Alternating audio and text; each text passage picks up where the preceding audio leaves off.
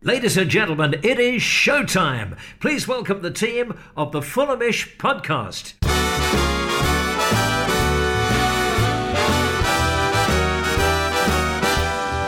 Hello, hello. You're listening to Fulhamish Extra. My name is Dom Betts, and on today's episode, we were looking ahead to Saturday's Premier League opener against Arsenal, what we can expect from new recruit Alphonse Areola, and some tips on tricks how you can excel with your fantasy Premier League sides this season. We open our 2021 Premier League campaign against Arsenal on Saturday, and joining myself to look ahead to the season opener is Harry Symeou from Chronicles of a Gooner podcast. How are you doing, Harry? I'm good, mate. Thanks for having me. How are you? Yeah, not too bad, mate. Not too bad. So let, us get straight into it. Obviously, the end of lockdown for you was very, very good. Obviously, you beat you beat City in the FA Cup semi-finals. You beat Liverpool in the league, and then obviously you beat Chelsea in the FA Cup final. What do you think changed for Arsenal towards the end of lock, the post lockdown period? I think a little bit of um, obviously that the attitude changed. I think it's changed massively under Mikel Arteta. I think uh, you know the organisation of the team. There was a structure there finally, um, especially from a defensive standpoint. That's something we've been missing for years and years. And I think when when Mikel Arteta came into the club, everybody automatically assumed that because he'd been working with Pep Guardiola, that he was going to come there and it was just going to be attack, attack, attack, and that really hasn't been the case. Um, I think he's looked at the side. He had some time, obviously, over lockdown to reflect on things as well, um, where the games weren't coming thick and fast. I know he didn't always have players on the training ground, which doesn't help, but uh, of course, he had a, a good period of reflection and he was able to look at where our problems are. And you've seen a number of tweaks, a number of adjustments he's made to the side that have made us more competitive against the bigger sides. And some of the results that you've mentioned are, you know, evidence of that. That Arsenal, despite probably not having the quality of defender that we need if we're going to push on um, and finish in the top four, we've managed to close that gap a little bit in terms of of sort of our defensive quality just by tweaking that system, just by making it more effective, just by closing gaps in the team that were, were, were so evident. So, yeah, look, there's a lot of positives to take. Obviously, Aubameyang's been in excellent form, and if you can defend well and you've got him in the side, you've always got a chance of, of nicking a goal at the other end. With Arteta, obviously him and Scott Parker both come to jobs where they've been former midfielders for the team, former captains. Do you think a bit like what Scott Parker did at Fulham when he first joined? Do you think it was actually uh, just stability that he's just added to the team, really? Because obviously, ever since obviously with the last few years of the Wenger era, and then sort of Emery, it was a decent start, but then it, never there wasn't really any stability there. Do you think that's one thing he's added as well? Yes, yeah, stability for sure, and a set of principles that he calls well he calls them non-negotiables in terms of players attitudes the effort that they put in uh, the commitment. Uh, and we were missing that at arsenal. And i know that sort of towards the end of arsene wenger's era things went a little bit stale but those principles were always there um, with arsene wenger maybe uh, they weren't necessarily being followed through by everybody but the principles were there when unai emery came in though i don't think anybody actually knew what the what the plan was. What were the principles of Unai Emery's Arsenal? We don't know because there were so many changes, and I get from a certain sort of. I get to a degree he had to just do what he thought was right to get us over the line in certain games. And as much as I wasn't a fan of Unai Emery, you know, he, he missed out on the top four in his first season by a point and he lost in in the Europa League final. So it's not like it was a disastrous season, but after that, it just fell by the wayside again. And, and you started to again ask those questions. What is it that this guy is trying to achieve? With Mikel Arteta, his communication has been excellent, not just with the players though, with the fans as well. And what he's given us is he's given us this feeling of having our Arsenal back. We feel that connection to our team again, to our club again, and that is all because of him that lays the foundations, doesn't it, for progress? And and like you said about Scott Parker, he's as an ex-player, as an ex-captain, is somebody that we've automatically got um, sort of a good rapport with, a good relationship with. And when you can see them doing well, you're you know you're more inclined to sort of get behind them. Obviously, when times are rough, you'll still have your doubts, but given their history with the club, you're more likely to to hang in there with them and support them for that little bit longer. So I feel like he's gone back to basics. I feel like his relationship with the club has helped. But if I'm being honest, and I can obviously I can only speak from my perspective, I think that had Mikel Arteta not had an affiliation with Arsenal previously, I still would have been impressed by what I've seen so far because of the way he communicates and the way he puts his points across. If we're looking ahead to obviously Saturday, if we're looking at the transfer business that you've done, first of all, you obviously have William Saliba, who was on loan at St Etienne last season, has come in. You've had Gabriel come in as well, two new centre backs. Do you think those two, if they get the ground running, could be a massive difference for Arsenal this season? Yeah, I think it's it's no secret that Arsenal have got some really substandard centre halves at the club at the moment, and my understanding is that they're doing everything they can at the minute to move a number of those players out. Um, we've been kind of rocked by the news that David Luiz may not be available uh, for the weekend, and he may not be available, in fact, for a sustained period. That's what the reports are, are telling us. We don't know for sure yet. Um, we're awaiting the press conference to know about that, but. I mean, as much as I'm excited by the prospect of Saliba uh, and Gabriel, particularly in Saliba's case, he is still very young. He is still relatively inexperienced. And I think we've got to be patient and understand that these are two signings that were made very much with a view to the future. I think you're still going to see David Luiz when he's available, marshalling that back three. He'll be in the middle of that back three whenever possible. Um, I think you'll probably see one of Saliba or Gabriel play. And I think that Mikel Arteta may be tempted for the time being to leave Kieran Tierney uh, in the, the back three as a left sided centre back. He's done really, really well there.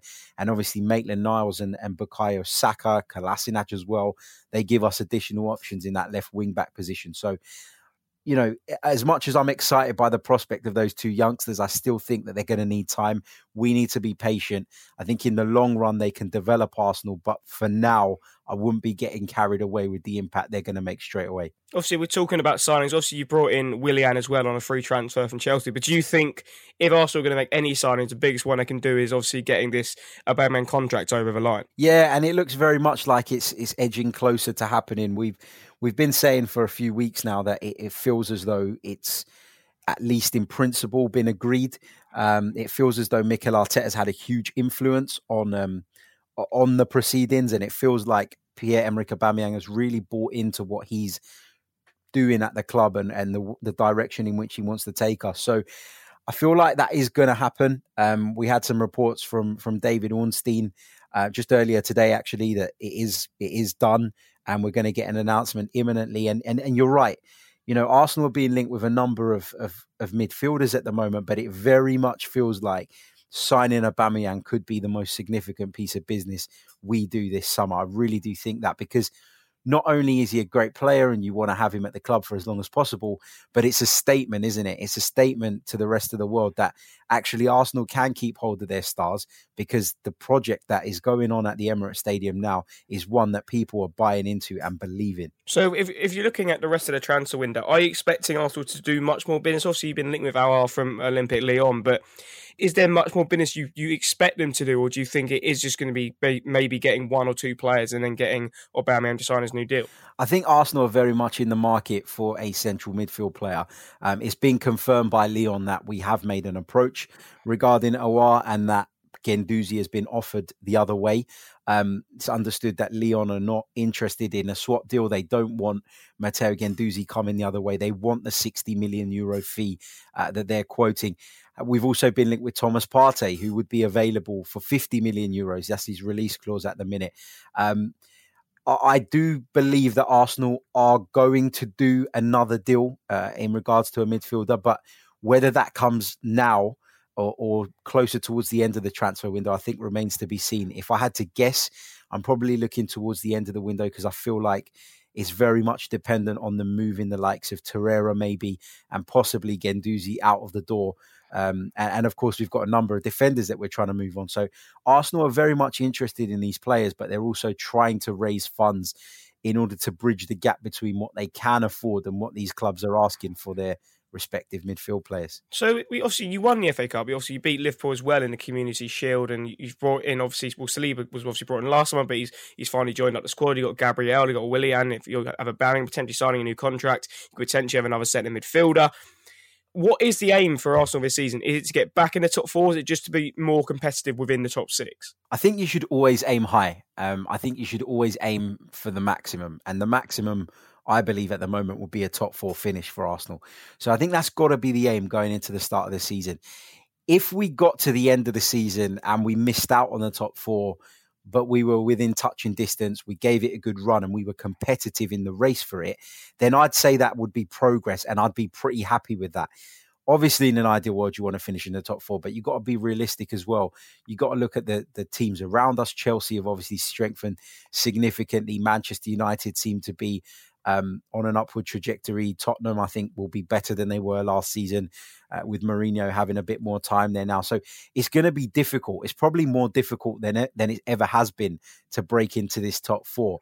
And, you know, so uh, as much as I think that's got to be the aim at the start of the season, I think if we did miss out narrowly, then I think most sensible Arsenal fans would look at that and say it is progress because we were way off this time around. So if we go ahead to look at Saturday's uh, Premier League opener of all teams, what what was your reaction when you saw Fulham away was going to be your first game of the season? Disappointment at the fact that we can't attend the game because Fulham is a obviously a London-based club. It's a nice away game, um, one that I've enjoyed in the past. So obviously a bit of disappointment that that's one we're not going to get to do later in the season when um, you know when hopefully fans are allowed back in. But I've got to be honest. That look, Fulham for me I'm not sure how they're going to fare in the Premier League this season. I I don't know if they're going to have enough. I like Fulham as a football club, so I'd like to think they will. It's not a game that I'm particularly fearful of, and I don't mean that to come across as arrogant or, you know, disrespectful to Fulham. I just feel like with no fans in the stadium, it's probably a, a good start for Arsenal. In an ideal world, it would have been at the Emirates, but uh, I'm not overly worried about this one, and and I say that because you know, there could have been tougher games that we could have had at the start of the season, given the players that we're likely to sort of not have available. You know, we know there's been an international break. Some people have been in quarantine. So it's very much up in the air who's going to be available and who's not. And as I said, I don't want this to sound disrespectful, but Fulham for me is it's not a game that I look at and I say, "Oh God, I, I don't, I, am dreading that one." And and you can understand why they're a newly promoted side. I'd say that about any of the newly promoted sides at the moment. So, yeah, um, it wasn't a negative reaction, but I'm well aware that this is the Premier League and anything can happen. And if we were to get beat, I wouldn't be surprised. I think a lot of a lot of Fulham fans are looking at this game as not necessarily as a free, as a free hit because you know we, we need to get points across the board this season and actually we need to sort of hit the ground running because our, our running right at the end of the season is gonna is gonna be quite tough. But I think what we just want to see is there to be positives from this game. So if, if I remember when you came to Craven Cottage last time, I think it was one one at half time. Then Aaron Ramsey completely destroyed us in the second half, and it finished four or five one. So I think it, whether, whether we win the game or not, whether we get a point or not, I think it's just seeing something that's going to make it different to last time we were in the Premier League. If you're looking at obviously the Fulham team, which is Mitrovic the player you'd say Arsenal fans would be most worried about? Absolutely, um, Mitrovic is the epitome of a striker that Arsenal hate playing against. He's powerful, he's physical, he's a bit of a nuisance.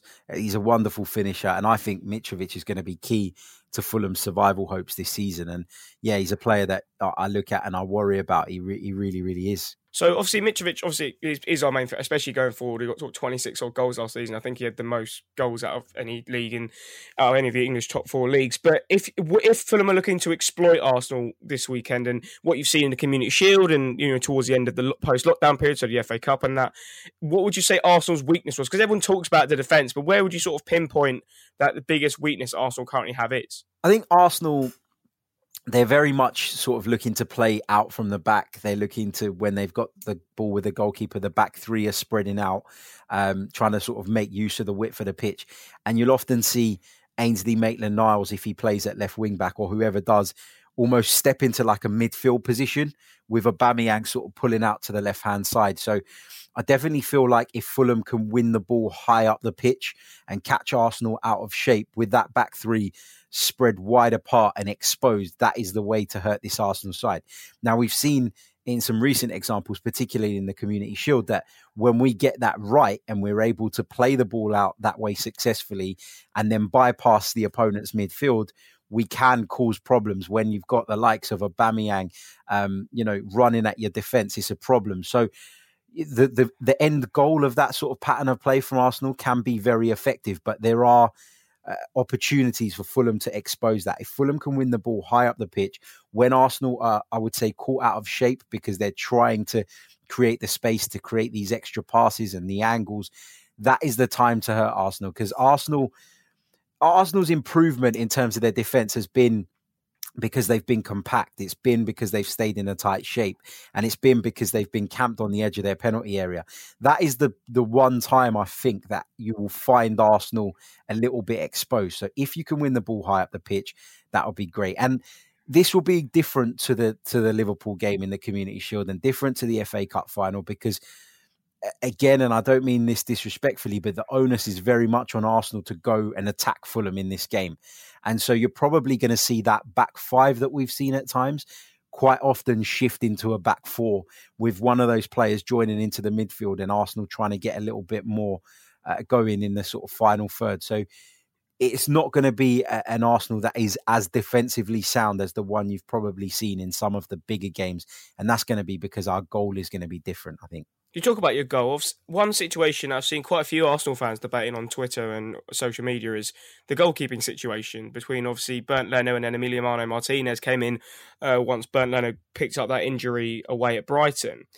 What, what, what's your take on the goalkeeping situation at the moment? Do you think do you can can you see Emilio Martinez wanting to move if because Leno is the first choice because he wants to play first team football, or do you think he might stay and try force his way back into a number one spot? I'd like to see him stay because I think since he's taken over from Bernd he's been nothing short of sensational.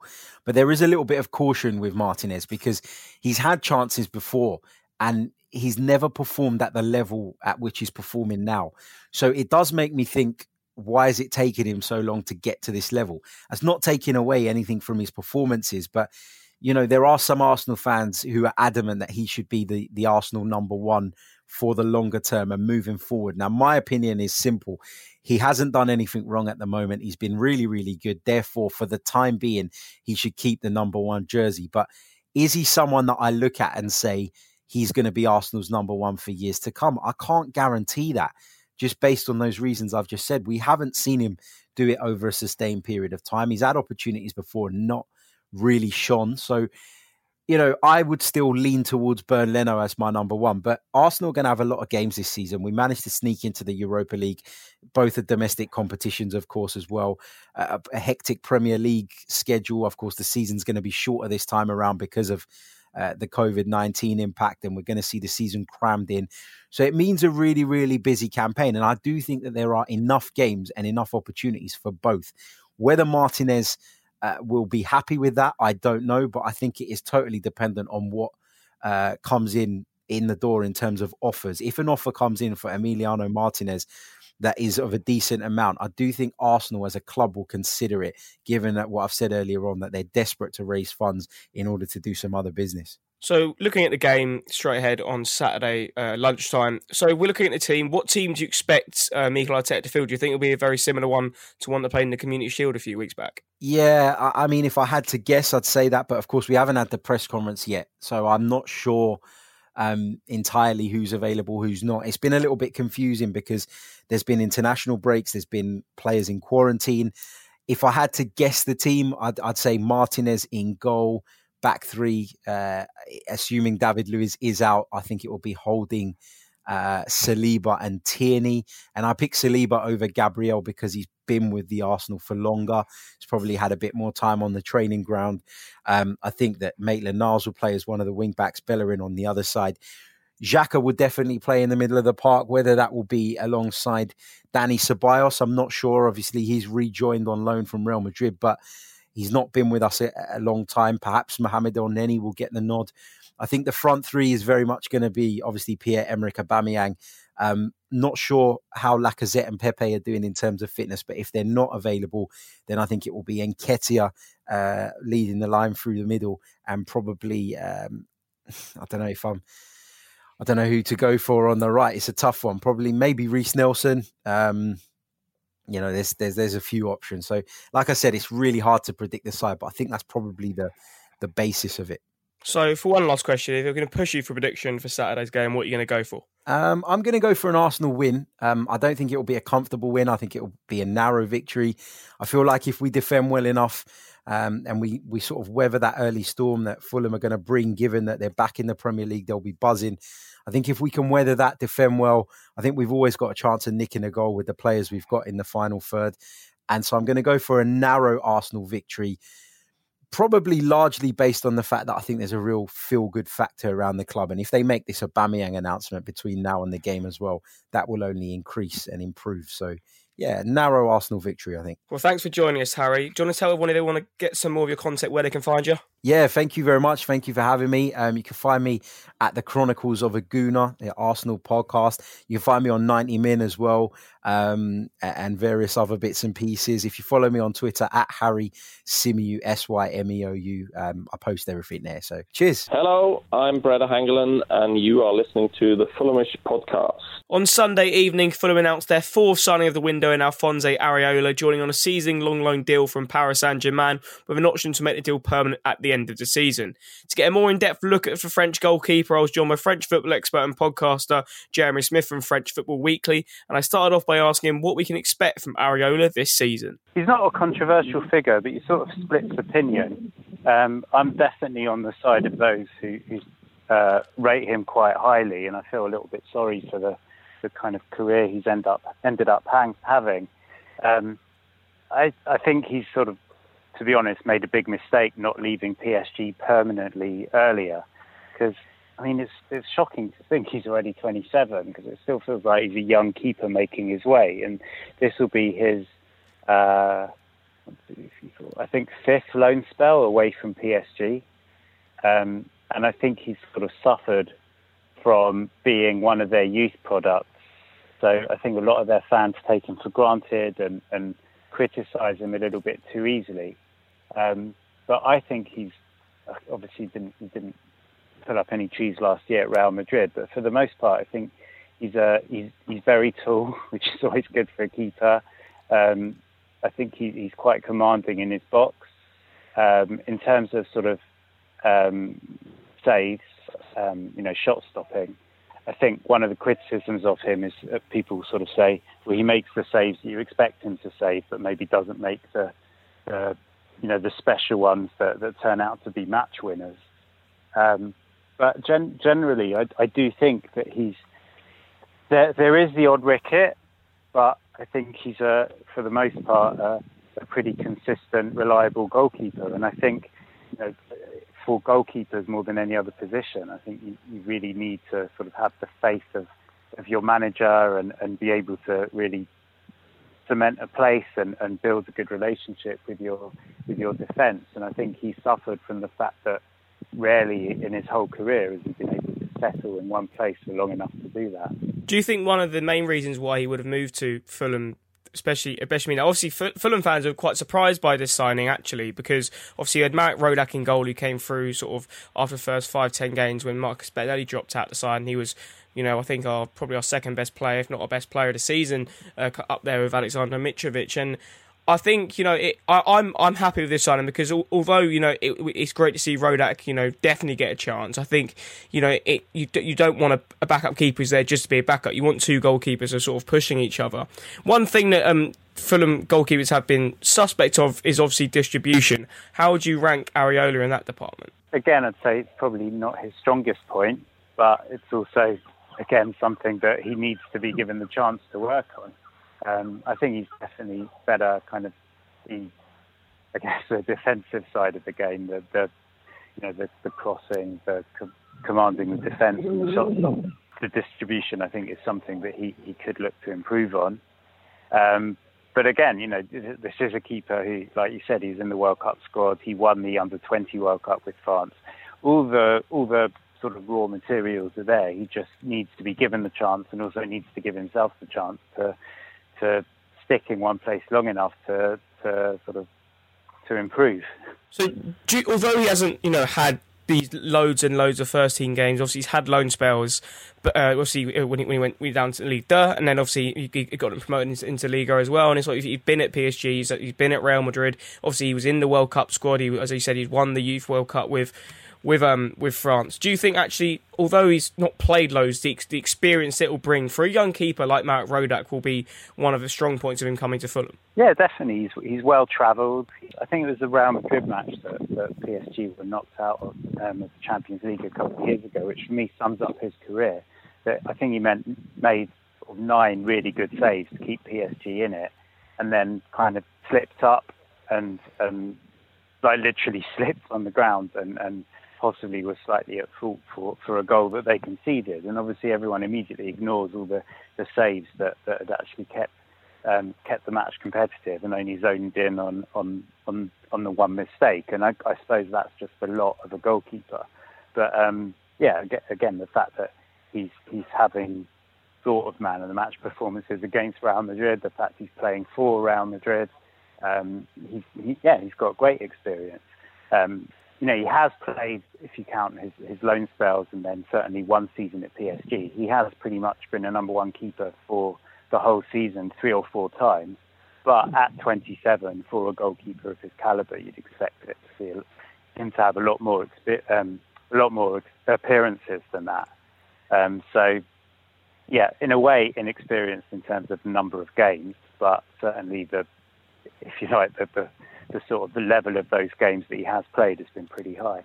In his in his interview with the club when he first signed, he spoke about how he's bought a house in London already. He, you know, Scott Parker was one of the main reasons why he joined after he spoke to him. And obviously, it's a loan deal, but there is obviously a clause in there which means we we can make the deal permanent at the end of the season. I would imagine that's obviously on the basis of us staying in division or not, because obviously the, the, the high wages we'd be needed to paying for a goalkeeper like Areola after being at you know Paris Saint Germain. Do you think he sees this as sort of hitting the maybe the restart button in his career and finally sort of finding a home? I hope so. I mean that that's obviously what, what the plan was at Real Madrid as well. But certainly, if he if he's bought a house, it, and like I said, it's it's really time for him to move and cut cut those sort of apron strings from PSG now because it's not doing him any favours. To be fair, they haven't done they haven't I don't think treated him particularly well either. Um, and obviously if you're going to sort of land somewhere else, the Premier League is a great place to do it. It's extremely attractive to, to French players. The, the higher wages uh, one of the points as well. And of course, like for for foreign players, I think London automatically is a big pool as well. So um, yeah, every, everything would make sense that um, he'd be looking to, to cement the number one place throughout the season, and then and then hopefully make it a permanent deal. If he's not looking to use it as an opportunity to get away and to, to make it a permanent deal, then I, I think there's something seriously wrong with him. So we move on to another player who hasn't signed Fulham yet, but he's been very, very strongly linked. That is Kenny Tete, who's obviously been at Olympique Lyon since 2017 after moving there from Ajax. How would you how would you describe his career at Lyon so far? It hasn't really kicked on as maybe he was expecting once he made that move from Ajax. No, it's been it's been really disappointing to be honest. Came in, I think it was him and Raphael were, were, were there around the same time, and he was certainly expected to be, I think, the the, the number one full uh, right back with with Raphael maybe sort of on the maybe on the sort of downhill trajectory of his career be, being the backup. And for the most part, Tete's been, if he's lucky, the backup. I mean, um, you know, recently he's, he's barely even been that. He gets a few substitute appearances here and there, but the career's been dis- disappointing because he's, he's been overtaken um, by, by, by several players. Raphael's had more games than him. Leo Dubois come in and, and pretty much been the, the number one right back. They actually sold one of their really talented young players to Milan this summer. Um, so you, and Raphael left this week as well. So you'd have thought, oh, this might be a chance for Tete. So the fact that they're still looking to, to, to sell him off um, really suggests that they've given up hope of sort of you know, getting the best out of him or finding anything out of him. So, do you think a bit like, as you said, with Areola, he sees this as if he if he was to join, and it looks like it is fairly close. That again, hit, hit a restart, and this is because he's only obviously 24 still. He's still fairly young, and Fulham do need a right back. Our, our options haven't been great there. I mean, we had basically Cyrus Christie and Denis Odoi. I mean, and and they they didn't fare well in the Premier League last time. So, do you think he can use this as going going down to a smaller club from Lyon to Fulham, but maybe because he knows he'll probably be start uh, if he if he gets going on and hit starting week in week out and he can really push on and obviously it will be wanting to making the, the, Netherlands teams ahead of the Euros next summer. Yeah, I mean obviously there's a lot of quality there. He comes from from Ajax, which obviously of a you know, legendary youth setup, and, and he's a he's a full international, and and the fact that Lyon signed him, and this is a, a Lyon that was you know still challenging in Europe at the time um, you know, everyone knows that there's quality there. It's just that, again, yeah, in a way, it's the opposite to Areola. It's shocking that he's only 24 because the name's been around for quite a while, and, and I think that that's that's the problem. That he was, you know, already a potential star at sort of 21, but hasn't really kicked on in any way. So he's got, you know, he's okay defensively. He's okay going forwards. His crosses are hit and miss. I'd say that's probably the case for um, nine out of ten fullbacks, unfortunately, these days. But um, you know, he was he was signed as a sort of investment um, for the future. It hasn't really happened, um, but he's still got a lot of time, and if he can sort of get back on the on the sort of upward path that he was originally on, then yeah, I hope he can definitely sort of make a name for himself in, in the Premier League.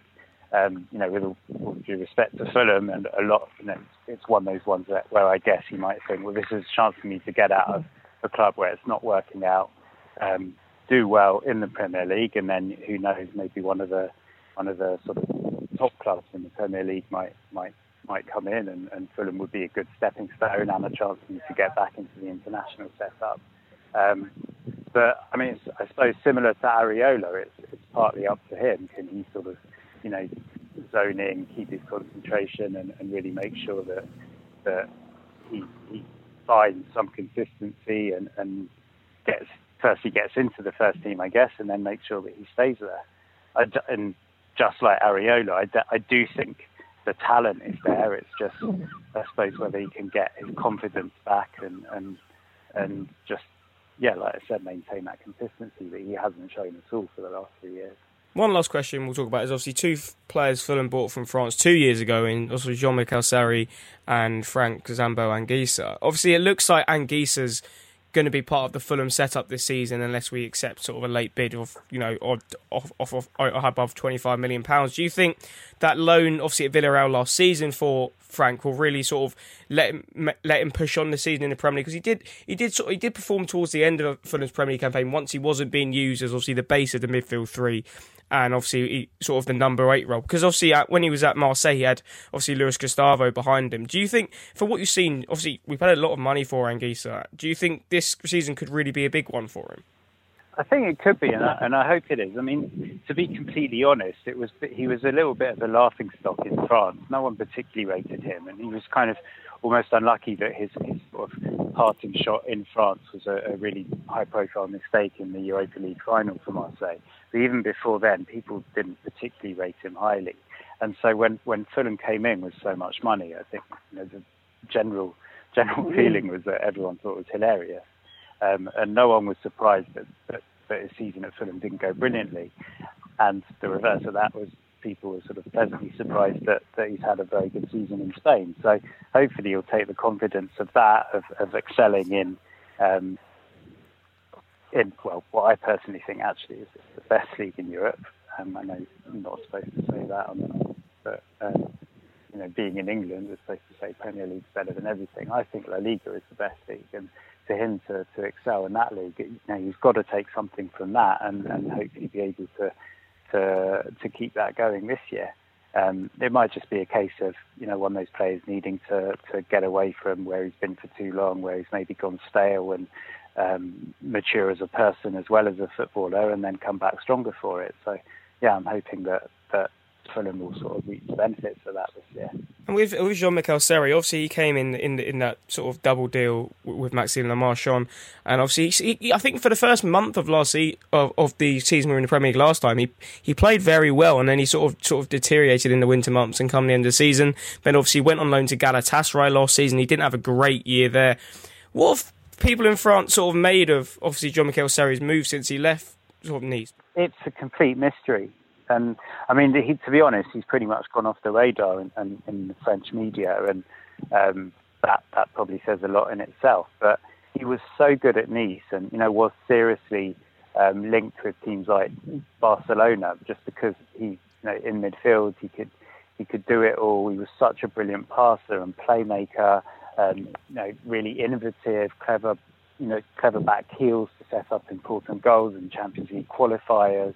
Um, you know, just seems such talent, and him to sort of drop off the pitch like that was a shock for, for everyone. I don't know what it was. I don't know if I suppose you know the sunnier climes of Nice and maybe a little bit more um, what he's used to from where he comes from originally. Uh, I, I don't know what it was. I don't know. You know, again, a bit like I said about Zambo and Anguissa, I think um, got to always bear in mind that a lot of these are sort of young people who who uh, who have to adjust to a new culture and a new life off the pitch as well as what goes on on the pitch. And maybe it was something to do with that, which is surprising because you'd have thought, like in a cosmopolitan city like London, it should be easier for for, for him to adjust.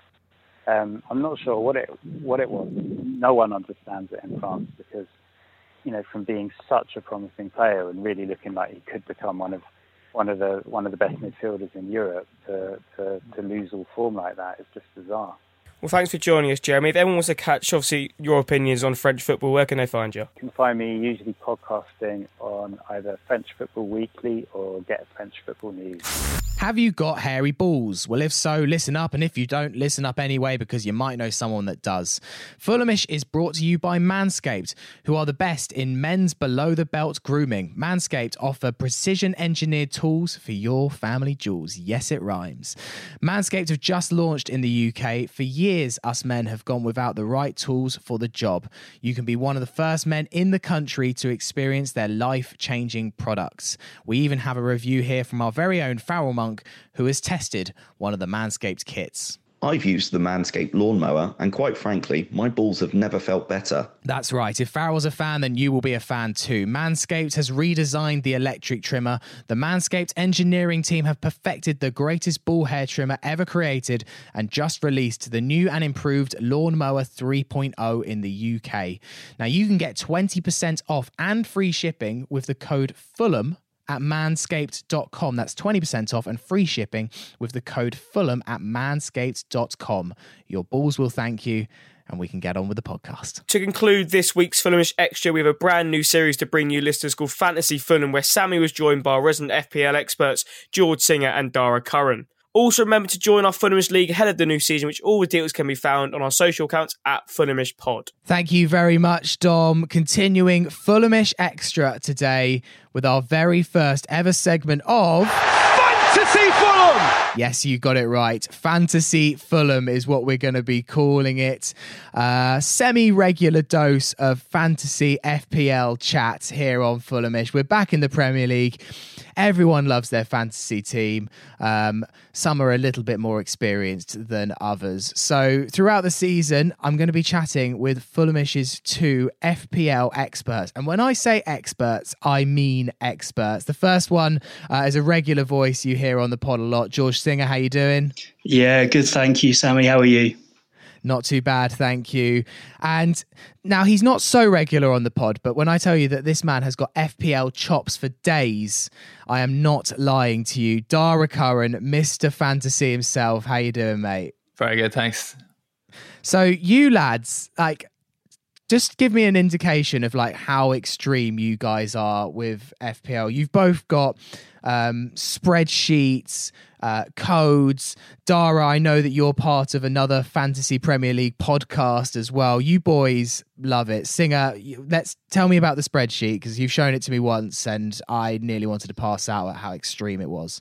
I mean, you're you're really bigging us up here, Sammy. If uh, if me and Dara don't do well in the leagues, then um, uh, yeah, well, I'll, I'll, blame you. You're, you're bigging us up too much. Um, no, uh, uh, yeah, I mean, my so as my day job, I'm a data analyst. So, I mean, I'm in my, I'm very much in my happy place when it comes to uh, comes to spreadsheets and uh, and dashboards and things like that. Um, back in the day, I, I, made an algorithm which picked my fancy team for me.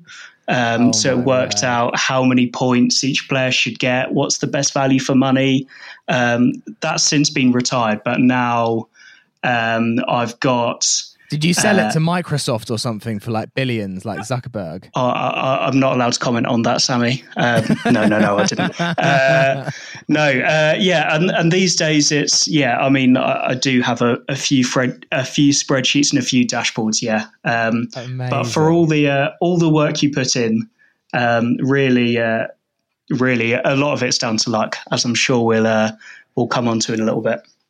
And Dara, tell us a little bit about the FPL stuff you do, because I know that you're uh, you're part of, of, an FPL podcast, and you know quite a lot of people who are notable in that world. There's people that like make a living out of fantasy, aren't there? Yeah, I, I wasn't really aware of the whole fantasy community until a couple of years ago, and it, it's just really grown in the last number of years. But I I'm a Fulham correspondent for Planet FPL, and then I do little bits here and there for for some other podcasts. But Brilliant. yeah, I, am very much like George. Got the spreadsheets, all sorts of things like that. It's probably pen, I spend way too many man hours on the whole thing, really.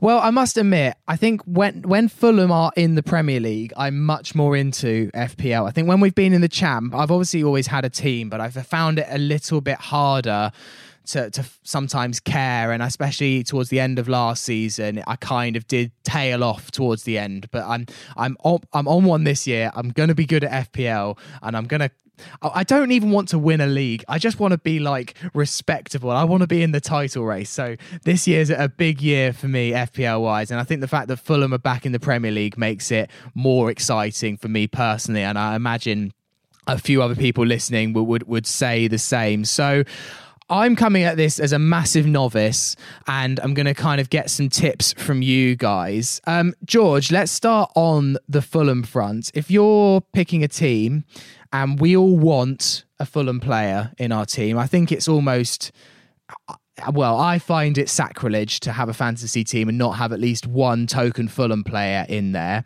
Who is the Fulham player that you would recommend going for? I know there's an obvious answer. I'm imagining you're not going to say it.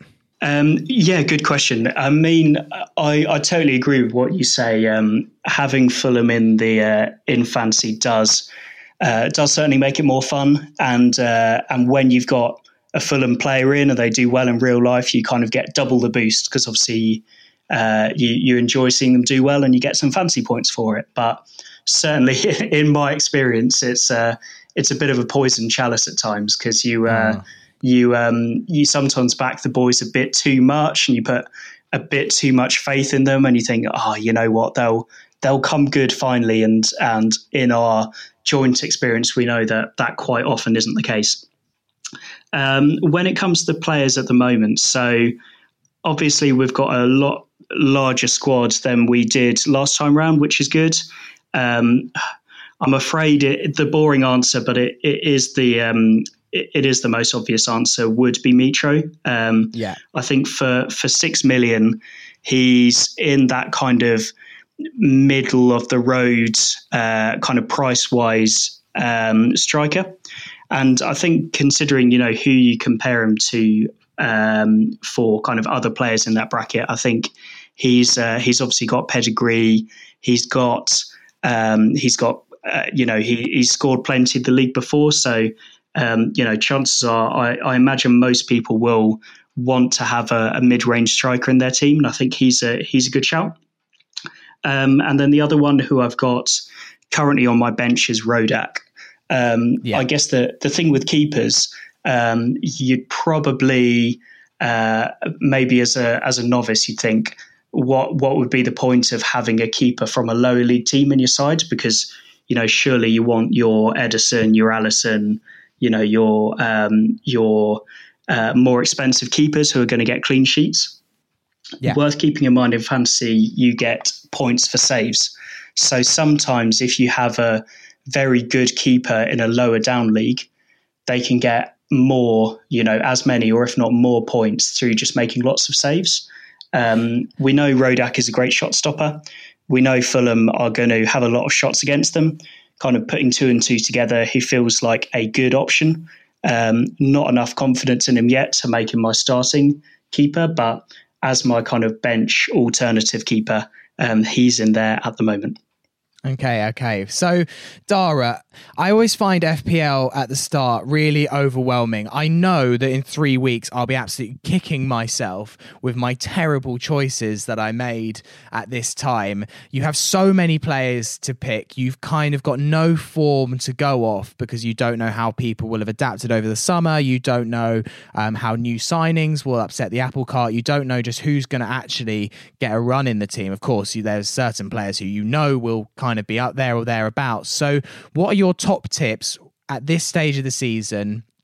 Picking 14 players for for for your team. What is the best way to go about it? Because I personally go into it and I just by the end, I almost want to sometimes just pick my like an auto pick because I wonder if it might do a better job than me trying to look at how they did last season, etc. Well, I, th- I think you've almost hit the nail on the head, Sammy, in in terms of saying you don't know which players would start or which players will will get frequent game time, and that, that's probably the number one rule: is pick players that you know will play. So yeah. with, the, with the likes of Mitrovic, he's pretty much going to play every single game unless he's suspended or or injured. And those are the kind of yeah. players that I like to go for, the ones that are going to play all the time. There's not too much risk about them. Like you don't want you don't want to have to make a transfer or have them benched somewhere down the line and just causing a headache. Mm-hmm. So you, you can include one or two of those type of players, but not the not the the highly priced ones. So like you're gonna and you're going to want like someone to captain every week as well. So that's another area to look at. So the likes of your Salahs, your your Manes, Sterling, Kevin De Bruyne, Harry Kane, these types of players, you, you're probably going to want two of that high premium player in your team, and have a look at the the early fixtures and see which one you can captain each week, so you can plan forward. So you want to be looking at as maybe Tottenham's opening fixtures, Liverpool's early fixtures, and see maybe which ones have kind of got that nice three, four game runway where they're likely to score a few goals. You don't want one that's got maybe big derbies or big games against other kind of top six opposition. You want one that's maybe got a nice, easy, gentle start into the season. Well, the, the fixtures are the best the best source of information that we have. They, they don't change. It's only the the form and of the players that are going to change. So we're we're trying to give ourselves the best opportunity to score points based on what we know, and what we know are the fixtures. So it's easy to look at those and select your squad based on that, especially in the early stages of the game. You've always got that wild card in your pocket as well if you wanted to change things up and it's not going well for you.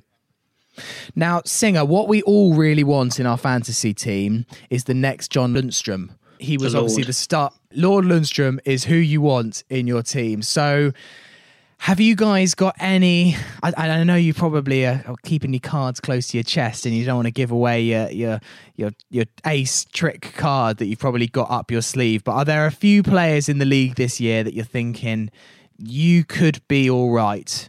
You could maybe spring a surprise or two. When when I've picked my one, I really wasn't sure exactly who to go for. I, I think maybe I went for Vinagre of, of Wolves, who I thought could be a, a half decent ad- addition and maybe get some points at, at, fullback for Wolves. But he's about as left field as I've gone. I certainly haven't, don't think I've found the next John Lundstram. Yeah, I, I think the the thing with Lundstram, um, whilst uh, you know, kind of the the Sheffield United doing so well, took us all by surprise a bit. Um, one of the big things with with the Lord, as I will uh, henceforth uh, call him, um, so he was he was positioned wrong. Like he he was never a defender. Um, you know, he never really played in defence. Really, it was an attacking midfield role that he played, um, and therefore. Um, basically, a, a defender in the game will get more points for scoring than a striker will. So, so really, that's why he did so well because he was he, he was really misclassified. You know, fantasy made a mistake. Um, God knows how, but they did. Um, so for me, probably whilst it's it's impossible to try and pick those left field players early, and I probably would suggest you don't just you know try and find a uh, find a nobody to um, to to put all your cards behind. I'd say the one thing you can do is look for the players who are misclassified or you think maybe are a midfielder when they should be a defender or or a, a, midfielder when they should be a striker. And for me, I think kind of probably the two obvious ones with that are Aubameyang and uh, Rashford. You, you, could probably chuck Marcus Greenwood in that as well. Um, so fr- from my point of view, obviously as United aren't playing in the first game week, someone like Aubameyang is a, is a great shout as a midfielder. You know he's going to play pretty much every game. Uh, you know he's he's going to be top scorer for Arsenal, but maybe Lacazette. He's going to score loads of goals, and he gets more points for goals as a midfielder than he does a striker. So whilst it's not kind of a um, picking a nobody uh, who's all going to shock and surprise us, probably putting someone like a Aubameyang in at this point is uh, is a is a good thing to do if you want to replicate a bit of the uh, the Lord Lundstram magic. And then Dara, once the season's underway, what are your key criteria for chopping and changing your team. I remember someone back in the day told me that form is a really good indication of who you should be picking, and, and you can obviously filter players by form once the season's three or four games in, and it's actually a really good way of finding a few undervalued players. What are your key metrics that you go for um, when, when looking for potential replacements and, and trying to find those players that maybe I think they call them differentials, if I know my FPL terms. Indeed, correct, Sammy. Um, I I tend to go quite aggressive at the beginning, um, although I'm not sure this season whether I can still do that because there's just a lot of fixtures coming very close together. Uh, some people like the wild card early on, so they might give it three, four weeks, maybe more, and get in the players that they want. Uh, typically, for attacking wise, I'm looking at players that are going to be getting big chances, shots in the box.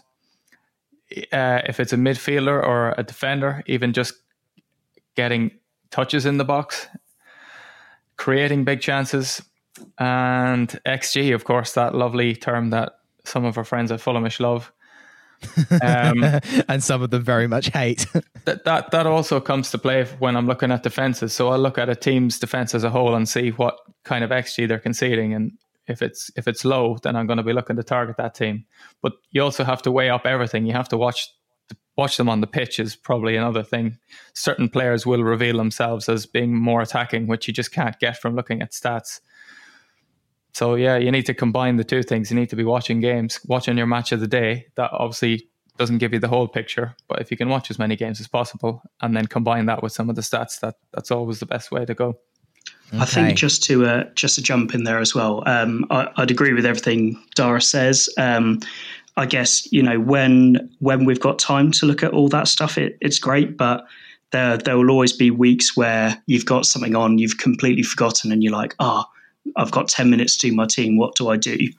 Um, in those scenarios, personally, the two things I look for are form is number one um, and fixtures is number two.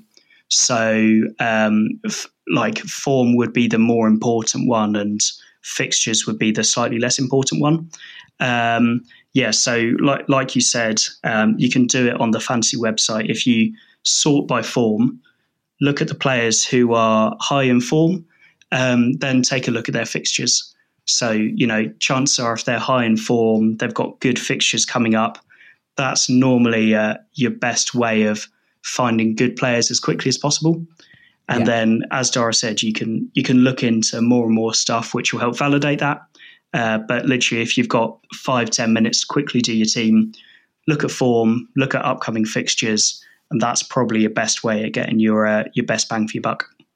Amazing. Well, I am very much on the ho- uh, on the hunt for, for this year's Pascal Gross.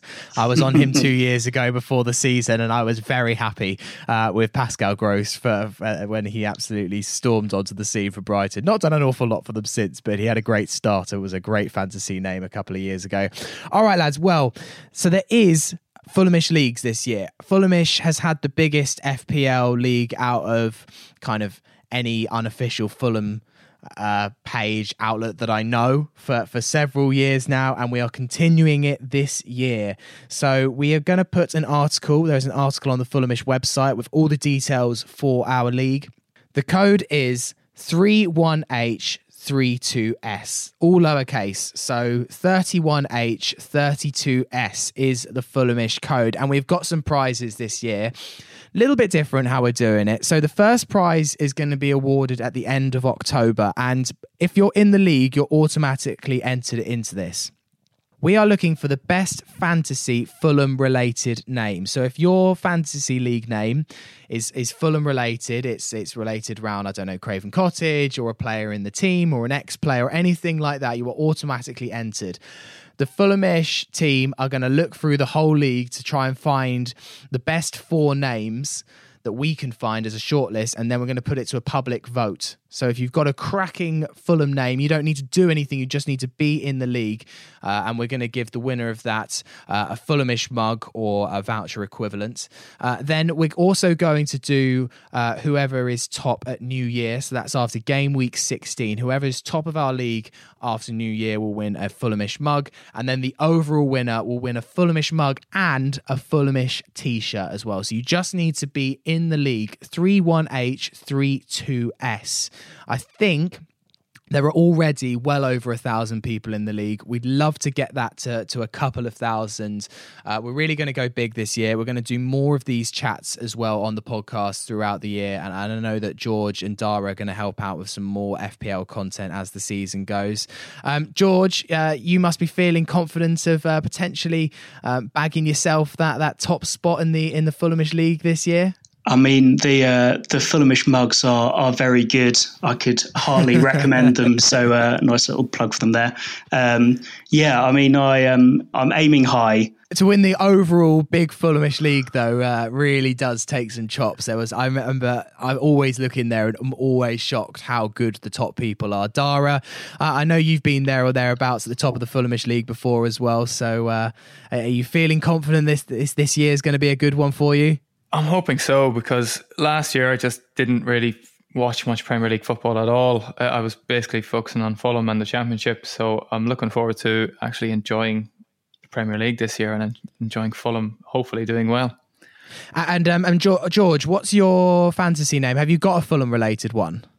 Uh, it's not Fulham related at the moment. It's uh, well, Tortoise and De Gea, which uh, eh, I'm not sure. It, it, was a quick one. I, I was thinking of going on brand and changing it to SW6 stats, but maybe I uh, maybe I need to go some like silly Fulham related.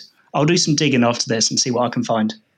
Well, I've called mine Brian Storm, so I don't think it's the best name, but you know, Joe Bryan, Brian it's, Storm, the Arctic Monkeys song. I'm, I'm, I'm there. I'm not, I'm not 100 percent sure I'm keeping it for the season, but I like it. It's better than all the we had so many Seri puns a couple of years ago. Oh, you serious and, and things like that. So uh, mine was Eagle Eye Seri, which I was still quite proud of a couple of years that, ago. That's a I like I like that one. Uh, I, I assume you're not you're not allowed to be part of the uh, the prize draw, are you, Sammy? No, no, I think that would be very self-indulgent if I if we picked myself. I mean, I'm just having a look through some of the names in the Fulhamish League at the moment. Alison Hangeland, uh, a personal favourite, and there's a lot of Maradonimas uh, in there. Uh, Tech like Onima, Parker the Bus, the Carnes FC, um, Selfridges FC. Um, I've seen in there as well. So um, lots of great names, but we will go through it in full uh, to find out who is the best one in October. And feel free to tweet us if you think you've got a particularly good one. You know, uh, spamming us probably will uh, will get you somewhere. Um, so George, thank you very much for being part of the FPL chat Fantasy Fulham today. Thanks, Sammy. Good to be on. And uh, Dara, thank you for being Fantasy Fulham as well. Thank you. Hope to see you again soon.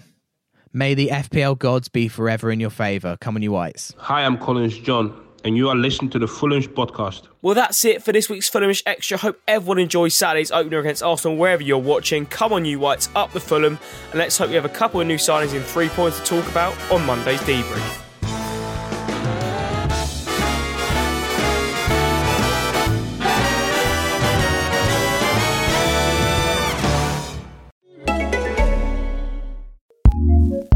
ACAST powers some of the world's best podcasts. Here's a show we recommend. Hey, it's Maria Hinojosa here. And Julio Ricardo Varela. We are the co hosts of the Roundtable podcast, In the Thick, where we talk about politics, race, and culture from a people of color perspective. That's right. Every Tuesday and Friday, we bring you the latest political news, covering the stories and issues that matter to communities of color with amazing POC journalists, activists, and academics from all over the country. So you're not going to want to miss our coverage because we have a lot of fun. We do. Which means that on election night, November 3rd, we are going to be hosting a live virtual show to give you the much needed POC perspective on this crucial night in our country. Follow us on social media at In the Thick Show to make sure you don't miss the updates and this live analysis. Subscribe to In the Thick wherever you get your podcasts. ACAST, ACAST, ACAST recommends.